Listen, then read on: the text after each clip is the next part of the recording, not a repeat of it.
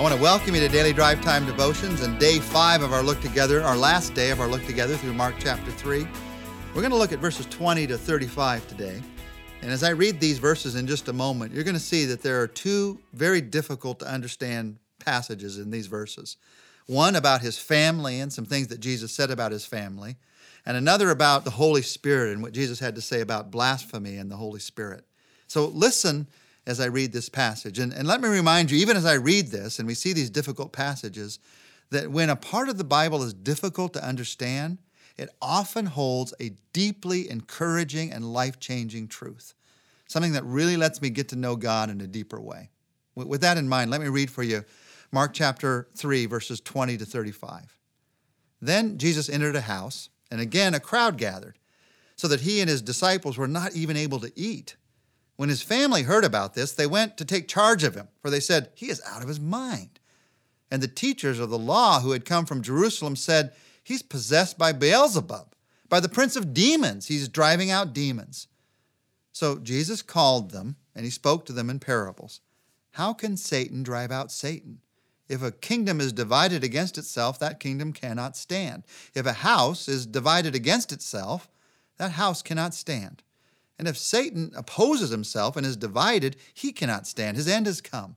In fact, no one can enter a strong man's house and carry off his possessions unless he first ties up the strong man. Then he can rob his house. I tell you the truth all the sins and blasphemies of men will be forgiven them. But whoever blasphemes against the Holy Spirit will never be forgiven. He is guilty of an eternal sin. He said this because they were saying he has an evil spirit. Then Jesus' mother and brothers arrived. Standing outside, they sent someone in to call him. A crowd was sitting around him, and they told him, Your mother and brothers are outside looking for you. Who are my mother and brothers? he asked. Then he looked at those seated in a circle around him and said, Here are my mother and my brothers. Whoever does God's will is my brother and sister and mother. Whew. Jesus has some things to say in these verses that make you think. Uh, let's take what I, I, I suppose you would think is the easier of the difficult passages to understand first. Jesus says, Who are my mother and my brothers? His family shows up and is concerned about him and says, We asked Jesus to come out and see us. Instead of saying something kind about his family, Jesus says, Who is my mother? Who are my brothers? What is he talking about here? Uh, it isn't that he doesn't want to honor his family, he did. Remember, Jesus, the first 30 years of his life was with his family, ministering to his family. Remember that Jesus took care of his own mother from the cross. When he said to the Apostle John, I want you to take care of my mother. Here's my mother, he said to her. Remember in the family of Jesus that he had four half brothers and at least two half sisters. Half brothers because Joseph was the father of the others, and God was obviously the father of Jesus.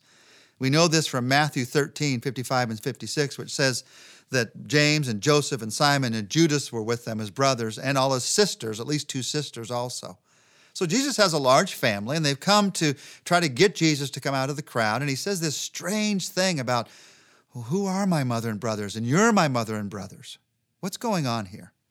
Well, there's a couple of things to realize. First of all, realize just from a practical sense that family doesn't always give the best advice. Sometimes your family does, but at other times, your family, because they love you, they want to protect you at all costs.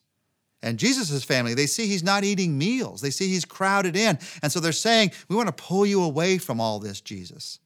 They didn't realize who he is, that he'd come to save the world from our sin. They didn't realize they, they couldn't pull him away from that. And sometimes your family will try to pull you away from directions that God wants you to take.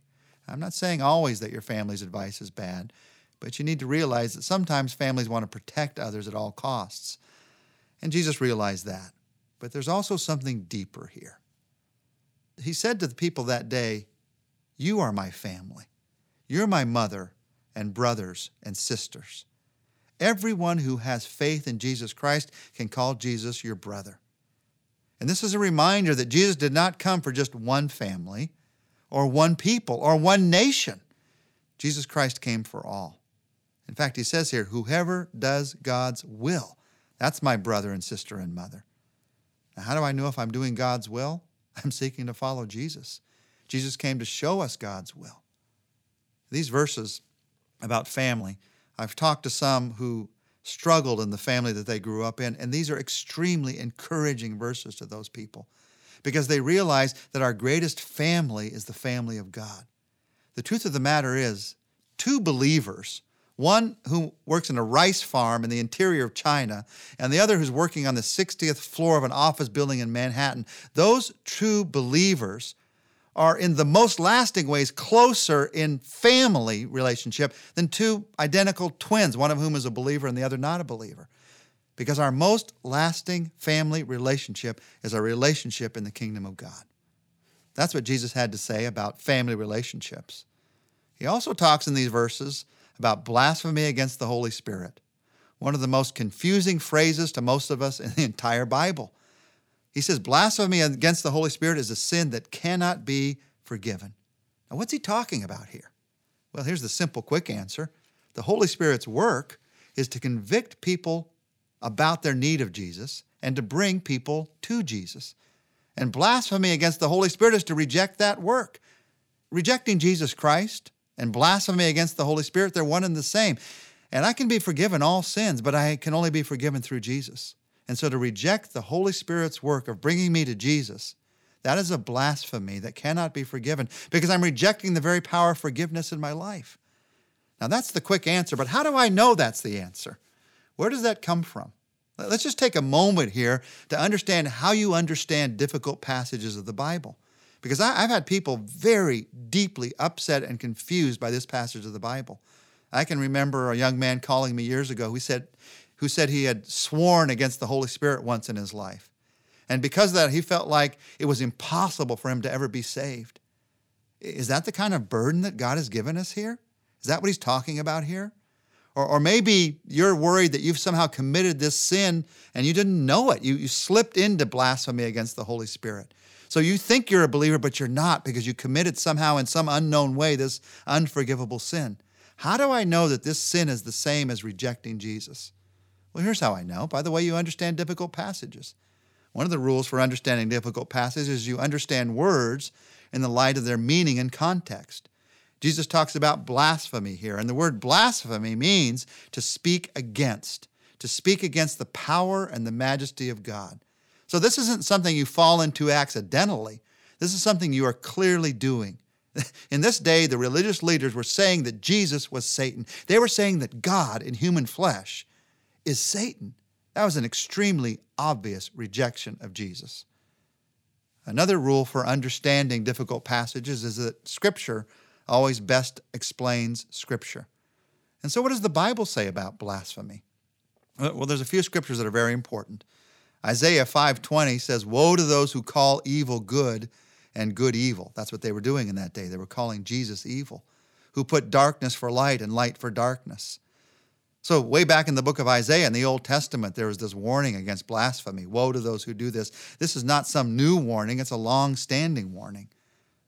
There's something interesting, though, about blasphemy when you see what Scripture explains about Scripture in 1 Timothy 1.13.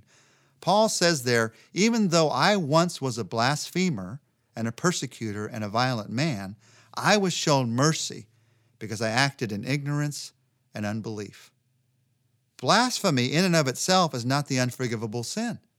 It's blasphemy against the Holy Spirit that's key here. Paul says, I was a blasphemer, but he obviously was saved. He obviously had a relationship with God. So, what does the Bible say about the Holy Spirit?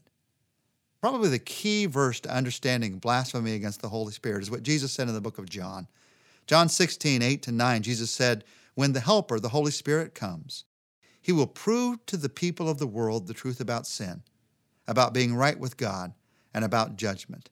He will prove to them that sin is not believing in me. That verse unlocks our understanding. The Spirit's work is to convict us of the fact that we need God, that we sinned, and to lead us to believing in Jesus Christ. And if I reject the Holy Spirit's work in my life, I'm not going to be led to belief. And if I'm not led to belief, my sins cannot be forgiven. Now, we could go into many other rules about Bible study to understand blasphemy against the Holy Spirit. Rules like understanding unclear passages in the light of clear passages. If this meant, this phrase meant that somehow I could be lost and never saved, even though I called in the name of Jesus, you'd have to erase John 3.16 from the Bible. That's not what this means at all. There's also uh, rules of Bible study about understanding words and verses in light of their context. And Jesus said this, the context of him saying this was the religious leaders attributing his good works to Satan. That's how serious this was. In fact, there are some people who believe you can't even blaspheme against the Holy Spirit today. That you'd have to be in the exact same situation where you see God in human flesh and you say what he's doing is satanic. I don't necessarily agree with that, but I do understand this. Blasphemy against the Holy Spirit involves a serious failure to see God's work. And then you get so selfish about it, you get to a point where you attribute the works of God to Satan himself just to cover yourself, just to cover your own selfishness. You want a very simple test about this if you're worried about whether you've blasphemed against the Holy Spirit or not. A very simple test is this if you're worried about it, you haven't done it. If you've got a spiritual heart that's sensitive enough, that's concerned about whether you've done this, then you haven't. The person who blasphemes against the Holy Spirit doesn't care anymore. And there is a warning here from Jesus that if I continue to reject God in my life, and that rejection deepens in life, there comes a point there comes a point where I've hardened my heart so deeply against Him that I just can't get back. This idea that I'm going to reject God all my life, and then at the end of life, maybe I'll receive Him if I want to, that's a foolish idea. And Jesus says so in these verses. Now, as we've looked at these difficult to understand scriptures today, I would say to you that the two key truths that I can bring for encouragement in my life are these. Number one, Jesus is my brother. I'm part of the family.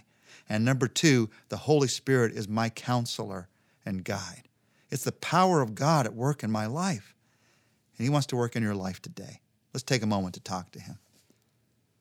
Lord Jesus, help me to remember and to live out today this broader truth of what it means to be a part of your family. When I feel disconnected or alone, help me to remember I am not. You are my brother. And I want to thank you, Holy Spirit, First of all, for guiding me to faith in Jesus. And then I want to thank you, Holy Spirit, for guiding me daily, for guiding me to live out the faith you've given me in Jesus. Thank you. In Jesus' name I pray. Amen. Well, be sure to join us next week. We're going to be looking at Mark chapter 4 together, the exciting life of personal growth and change that is promised to us by Jesus.